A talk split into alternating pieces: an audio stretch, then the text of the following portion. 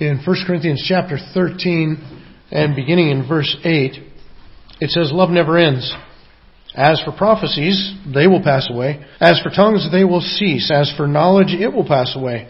For we know in part and we prophesy in part, but when the perfect comes, the partial will pass away. When I was a child, I spoke like a child, I thought like a child, I reasoned like a child. When I became a man, I gave up childish ways. For now we see in a mirror dimly, but then face to face. Now I know in part, then I shall know fully, even as I have been fully known. So now, faith, hope, and love abide these three, but the greatest of these is love.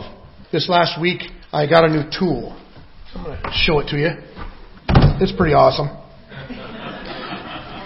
Tim came over and we were looking at it. I was showing it to him. He hadn't seen it yet, and and uh, so he's kind of playing around with it. I was too. And then Lisa, I didn't even notice she was taking pictures, and she put them on Facebook. Then I think it was Kathy Maestri and said we're like little boys or something, but she's not wrong, I guess. Well, you know, I was thinking this nice shiny new tool. It's pre- it's pretty awesome. I've actually been waiting for it to get here for a while because I ordered one from somewhere and it didn't come, didn't come. Finally, I got it somewhere else. And the reason I did is because I have a job that I have to do. It's inside somebody's home. When the home was originally built years ago, they put these logs from the upstairs down to the downstairs. What the customer wants now is they want these stair treads cut into those logs.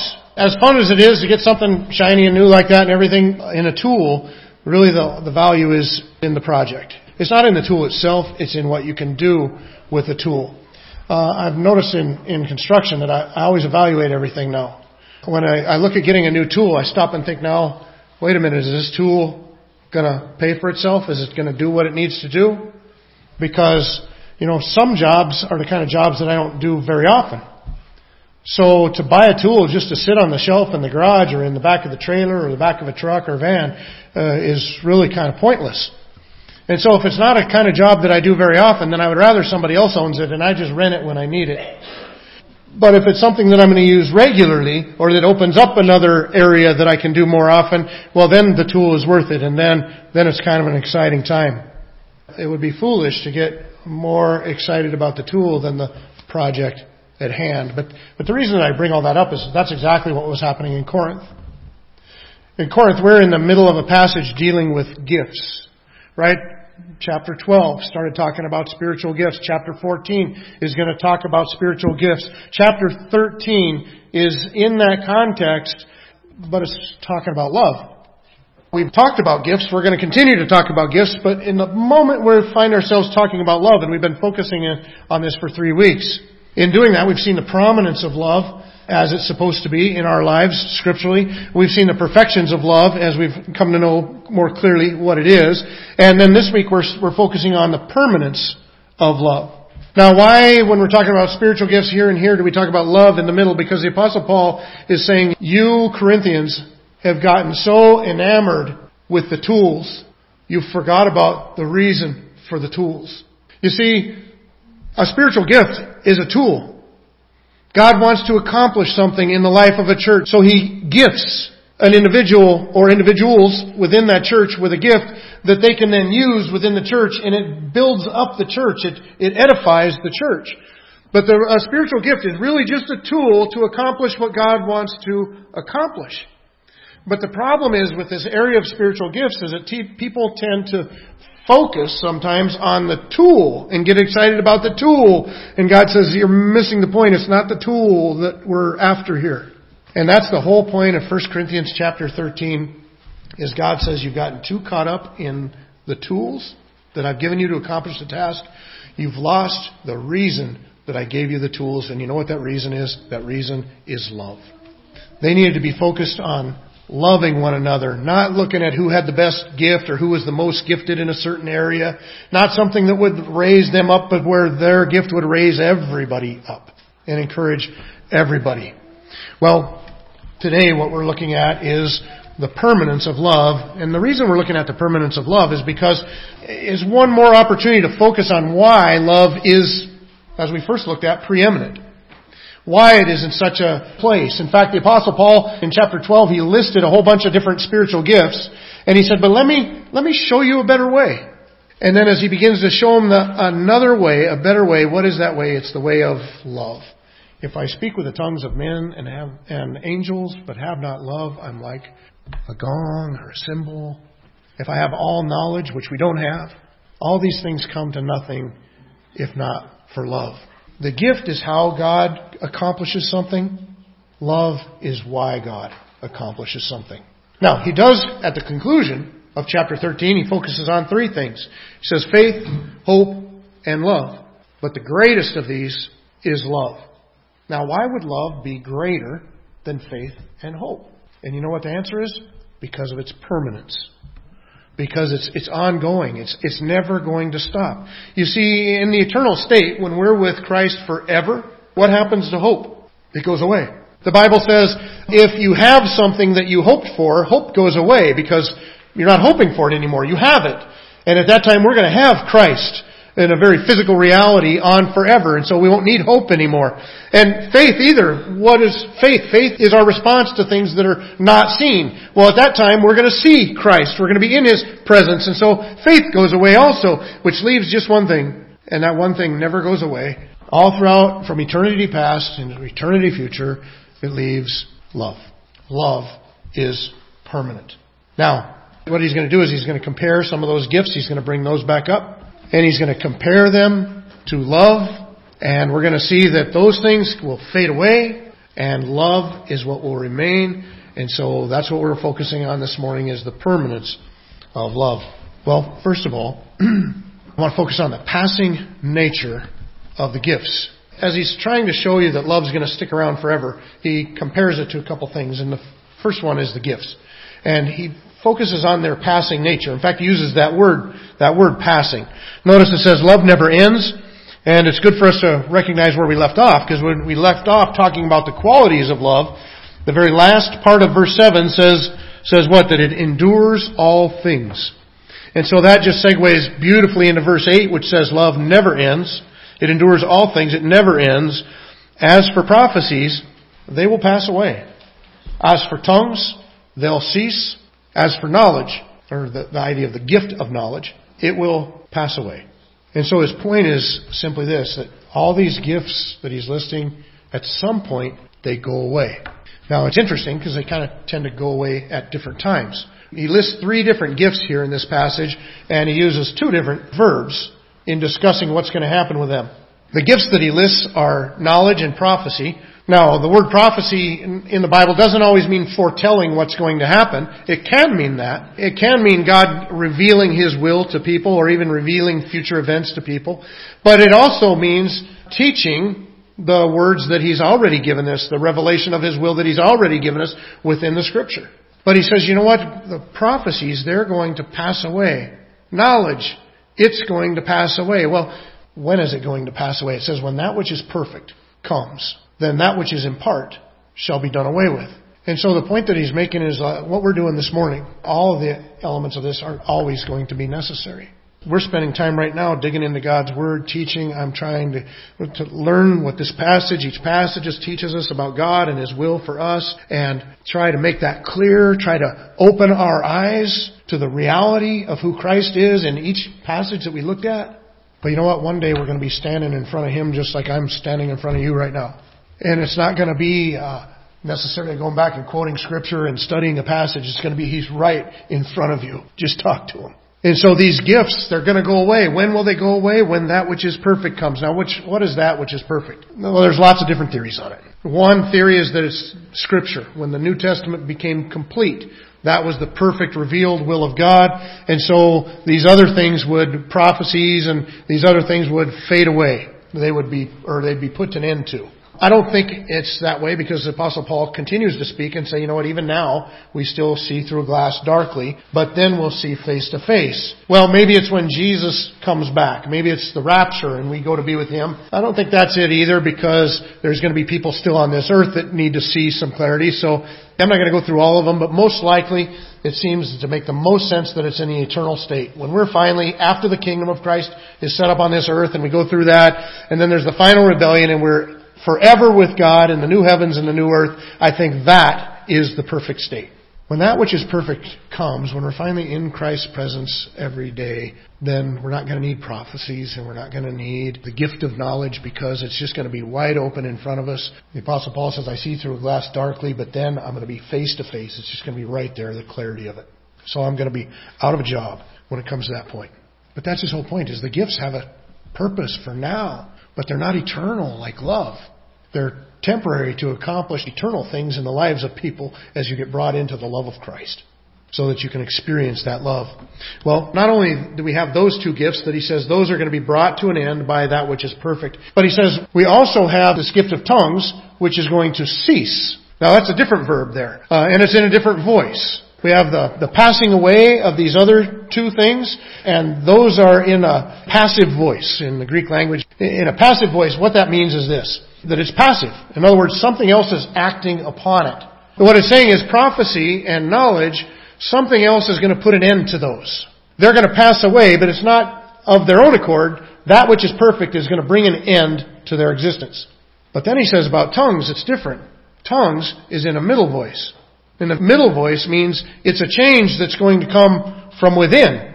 Tongues is just going to cease, not when that which is perfect comes, and notice he doesn't list tongues again in the passage as he does knowledge and prophecies a couple verses down.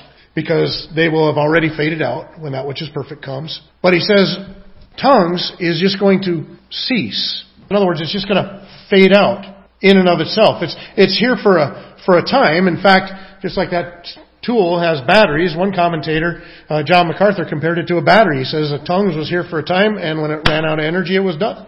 You see, tongues is what we call a, a sign gift. Right? There are other gifts that were sign gifts as well, like healing. The reason we call them a sign gift is well because the apostle John called them signs repeatedly in the New Testament in his gospel. And a sign does what? It gives you information. It says, this, this happening right here is pointing you towards something. And what we see in scripture is that miracles always point you towards something. They point you towards God's new revelation of Himself. If you look back through the history of the Bible, you find miracles take place in about four different times, right? They took place during Moses and Joshua, about 40 plus years there. They took place during Elijah and Elisha, probably about the same amount of time there. During Daniel's time, some people don't necessarily count Daniel's time. They narrow it down to three. And then during Christ and the apostles. That's where most of the miracles of the Bible fit into those areas. Well, what was happening in each of those time periods? God was giving new revelation. It's not that miracles aren't the everyday. We wouldn't call them miracles if they were everyday. And so miracles are put in place to be a sign, to point us to something, some truth. And we see that happening, like, like in the Gospel of John, John chapter 3 and verse 2, Nicodemus comes to Jesus, and this man came to Jesus by night and said to him, Rabbi, we know that you are a teacher come from God, for no one can do these signs that you do unless God is with him. You see, the, the miracles that Jesus was doing was pointing Nicodemus to a greater truth that Jesus Christ is the Son of God, the Messiah that God sent for the Jewish people, and to be the Savior of the world. Nicodemus was reading the signs, and it directed him right to who Christ was. In John chapter 5, Jesus in a discussion with the religious leaders, they want to see proof for who he is.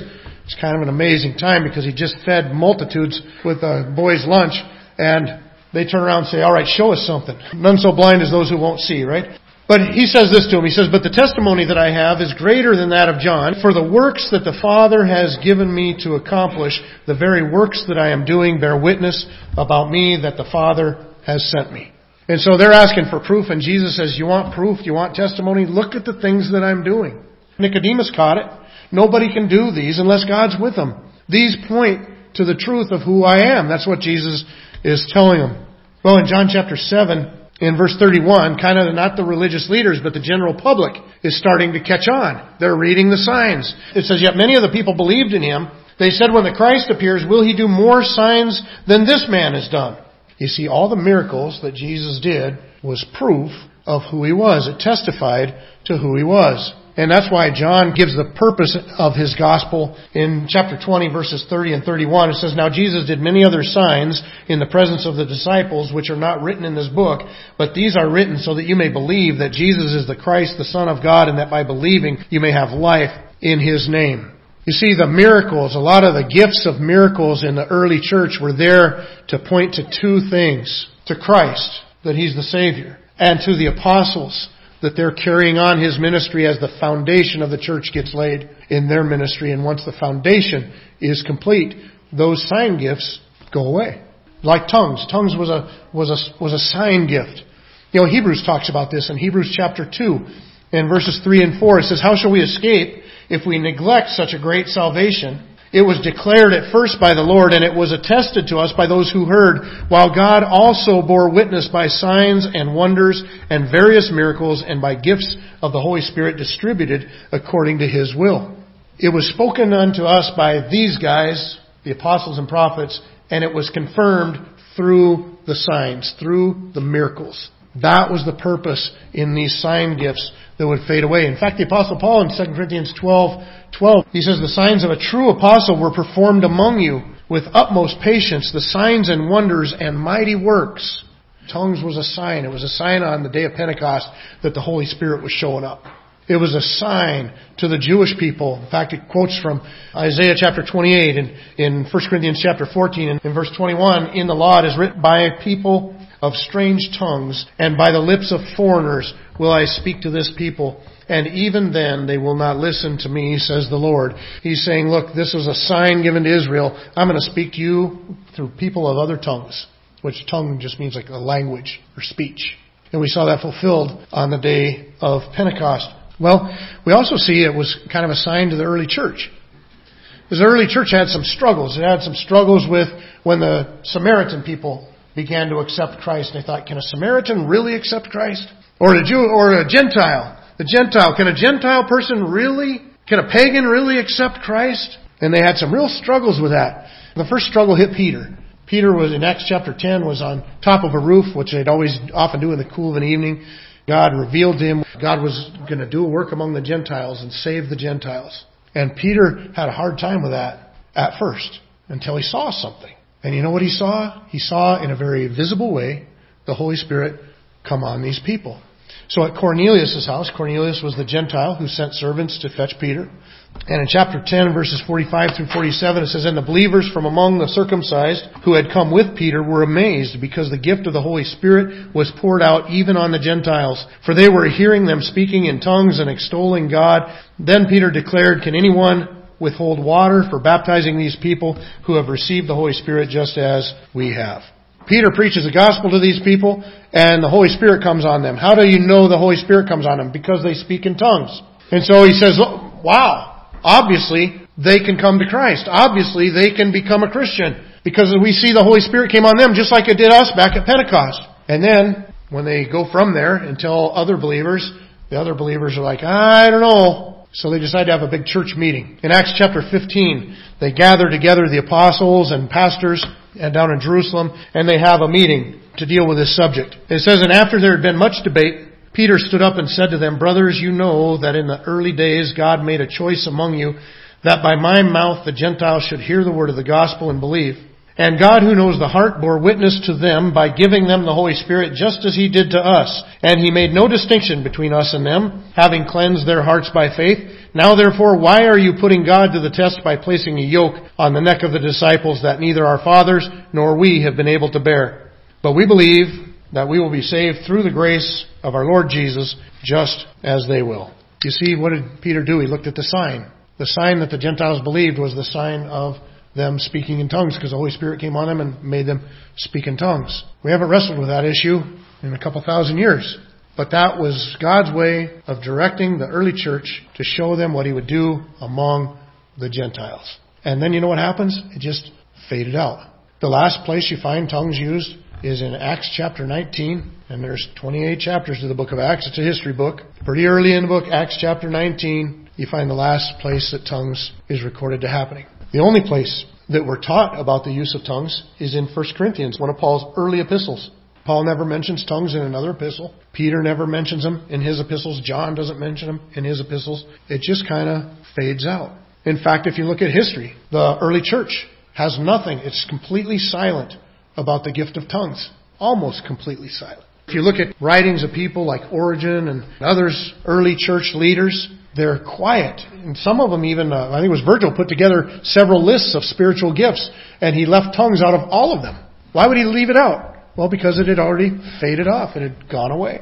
uh, uh, Chrysostom, in a teaching that he had on 1 Corinthians chapter 12, he mentions the gift of tongues. He said it's one of those sign gifts. It was here for a little while and it faded out. In fact, he said it's really would be hard for us even to define exactly what it was at this point with any accuracy at all. And so then tongues just kind of vanished off the scene. There was one, uh, Marcion that, that, uh, kind of claimed it, but he also claimed that God was giving him further revelation a couple hundred years later. Other than that, in history, the only place you find tongues is not till you get up to like the 16th, 17th century. And then there's a couple groups here and there. You know when it really starts to pick up again? 19th century. Then you start to find through Pentecostalism. Pentecostalism kind of reached back for it. Um, and then the charismatic movement took it and ran from there. But we had 1800 years with no real mention of tongues.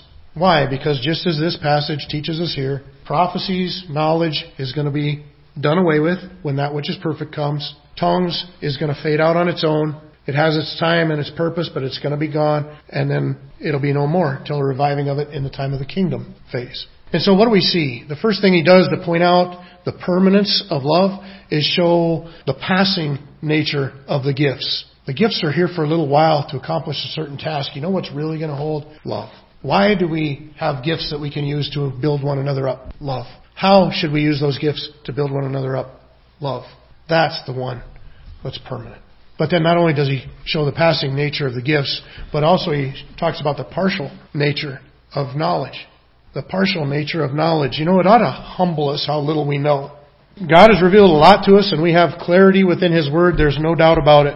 But no matter how long you study this book, there's going to be places within it that you're just like, I'm not sure what he's talking about right there. And I've noticed that no matter how long I dig in and study this book, there's always things that I'm like, oh, holy cow, I never realized that. As you learn more and knowledge compounds upon itself, you learn more and you get a deeper, deeper appreciation and a deeper understanding and it ought to humble us when we recognize how much we don't know. It's kind of like I think of like science or the medical world. Like the medical world can do astounding things. There's a lot of things that can be done within the medical world. But you know what? We're not even near the place where we're ready to stop calling it a practice. They're still practicing on you. We know some things that can do amazing things in life and promote health in the life of people. But you know what? For all the things that we know, there's so much more that we don't. You know, I've had a stupid rash that comes up on me here and there for a year and a half and it irritated me for a while. So I thought, you know what, I'm to get this taken care of. And I went to the doctor. The doctor dug two scoops out of my leg to go test that rash. And they put me on steroids that knocked it out while I was on the steroids. As soon as I got off the steroids, it came right back. Sent me down to a dermatologist in Duluth. I went down to the dermatologist and they said, yeah, we're going to put you on steroids again, but a cream this time, and this will, this will help it. Well, it does the same thing. While it's on there, does good, later, comes back. We also want you to put them compression socks, and they gave me like three different things to do, different things to wash with, different, a whole different routine, and I don't like it. I brought this thing back to my wife, and she keeps telling me I'm a baby, but I brought this paper back to my wife, and I said, "Look, they gave me this thing. It tells me what I've got, so I'm I'm encouraged. I think this is going to do it."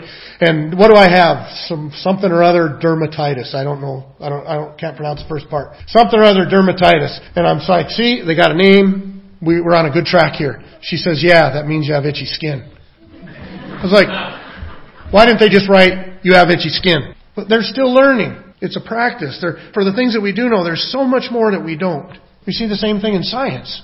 Right? In, in science, I remember, reading on Facebook not too long ago, somebody put a, a post up and they said, if you argue with a scientist, then you're just wrong. Because they're scientists and you're not, so you're just wrong. And I thought, isn't forecasting weather a science? Science isn't really a body of truth. Science is a method, right? You keep, you keep testing things until you stumble across the right, the right way to do it. The guy that invented the, the light bulb, what, didn't he make like 2,000 light bulbs that didn't work before he made one that did? That means he's wrong 2,000 times. Finally got one right. And we get light forever after that. Kudos. I love having light bulbs. They're great. But you know what? That does mean that it, it's not a foolproof system. Do you know why we have science? Western culture cultivated science because we knew that this place was made by a rational God, so there must be good reasons for how things work. And so let's study this and find those good reasons. We'll bring glory to God, we'll bring benefit to ourselves, and everybody wins. That's why science took off in Western society as opposed to your Eastern societies. But you know what? For all that science learns, There is so much that we don't know. I remember when I was sitting in a, a history class in college, and the very first chapter of the history book was called Prehistory. I don't know why it's there. History means you've got recorded events, and prehistory means you don't, so it's not even really history. But it said uh, the universe came into being about four to six million years ago. And our teacher stood up there and said, All I want to say about this first chapter is just this one thing. When I sat where you sat, which was only about 20 years prior, 25 years prior, it said about 270,000 years ago. So it's gone in my time, it's gone from 270,000 years old to 4 to 6 million years old. It's aging quickly. And I thought just about that 4 to 6 million. If I went up to somebody else and said, I'm trying to find something, could you tell me where it is? And they said it's about that, that direction about 4 to 6 million miles away. I would think, you do not have a clue where it is. You want to know why? Because it's a difference of 2 million miles. Somebody said that says the age of the earth is 4 to 6 million. They left a two million year gap, ah, somewhere in here. I'm not banking on the accuracy, right? Now what are they saying today? 12 to 15 billion years, I think they say now.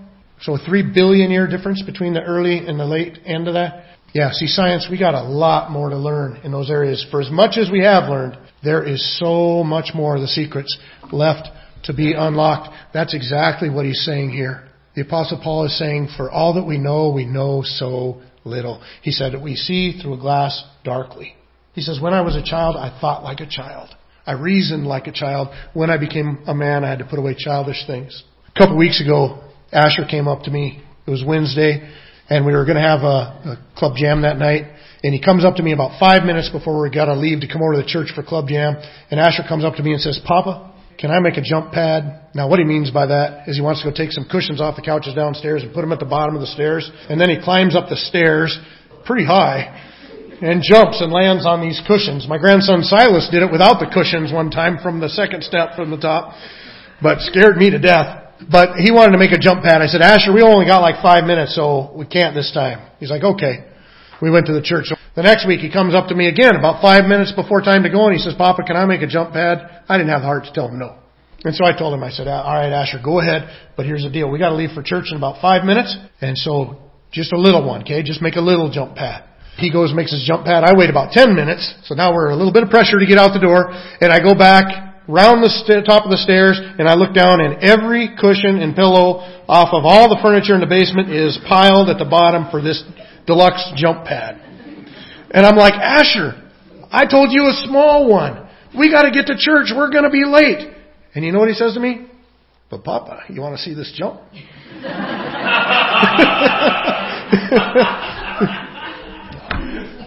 I said, you bet I do. and it was an impressive jump. And then we hurried up and got rid of the cushions and got out the door to church. Made it in time, but, but a little sweaty probably. You know, that, that's the difference. When we're, when we're a child, when you're a child, you think like a child, you reason like a child, your different things are higher up on the priority chart than when you're a man. And the apostle Paul says, you know what, that's what our knowledge is like. We're like children. With all that God has for us to learn about who He is, we're like children in front of Him. And so, He started out this back in, back at the beginning of chapter 13. If we had all knowledge, what he's saying right now is, we're not even close. Even if we had all knowledge but didn't have love, we would be like nothing. He says we're not even close to having all knowledge. We're like a child looking at the things that God is revealing to us. Love is the better way to go. Why? Because love is permanent. These gifts are here for a little while, or some of them I should say were here for a little while, to lay the foundation of the church, to encourage the believers, to build them up, and to establish that ministry. Even the ones that we participate in today are eventually going to go away, and what's going to exist in the end is love. And so love is that better way.